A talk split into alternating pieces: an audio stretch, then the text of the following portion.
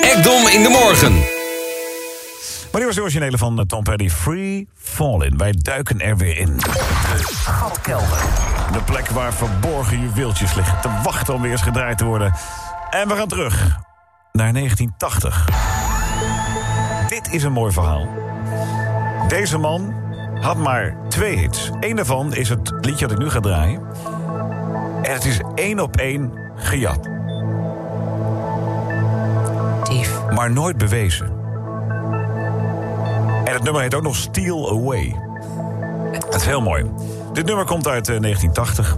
En iedereen dacht, ja, maar dit is toch gewoon een rip-off van What a Fool Believes van de Doobie Brothers. Geschreven door Michael McDonald en Kenny Loggins.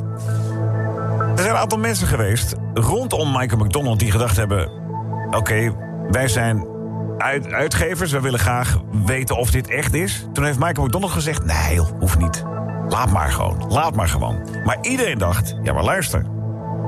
Iemand heeft gewoon jullie plaat gejat. Het klinkt gewoon één op één hetzelfde. En het nummer heet ook nog Steal Away. Is het toeval? Weet ik niet. Maar ik kwam hem gisteren tegen en dacht... oeh, die is alweer een keer lekker. Het is echt de yard rock, zoals dat heet tegenwoordig in moderne termen. Zijn naam is Robbie Dupree. Nou ja, oordeel zelf. Steal Away. What a Fool Believes.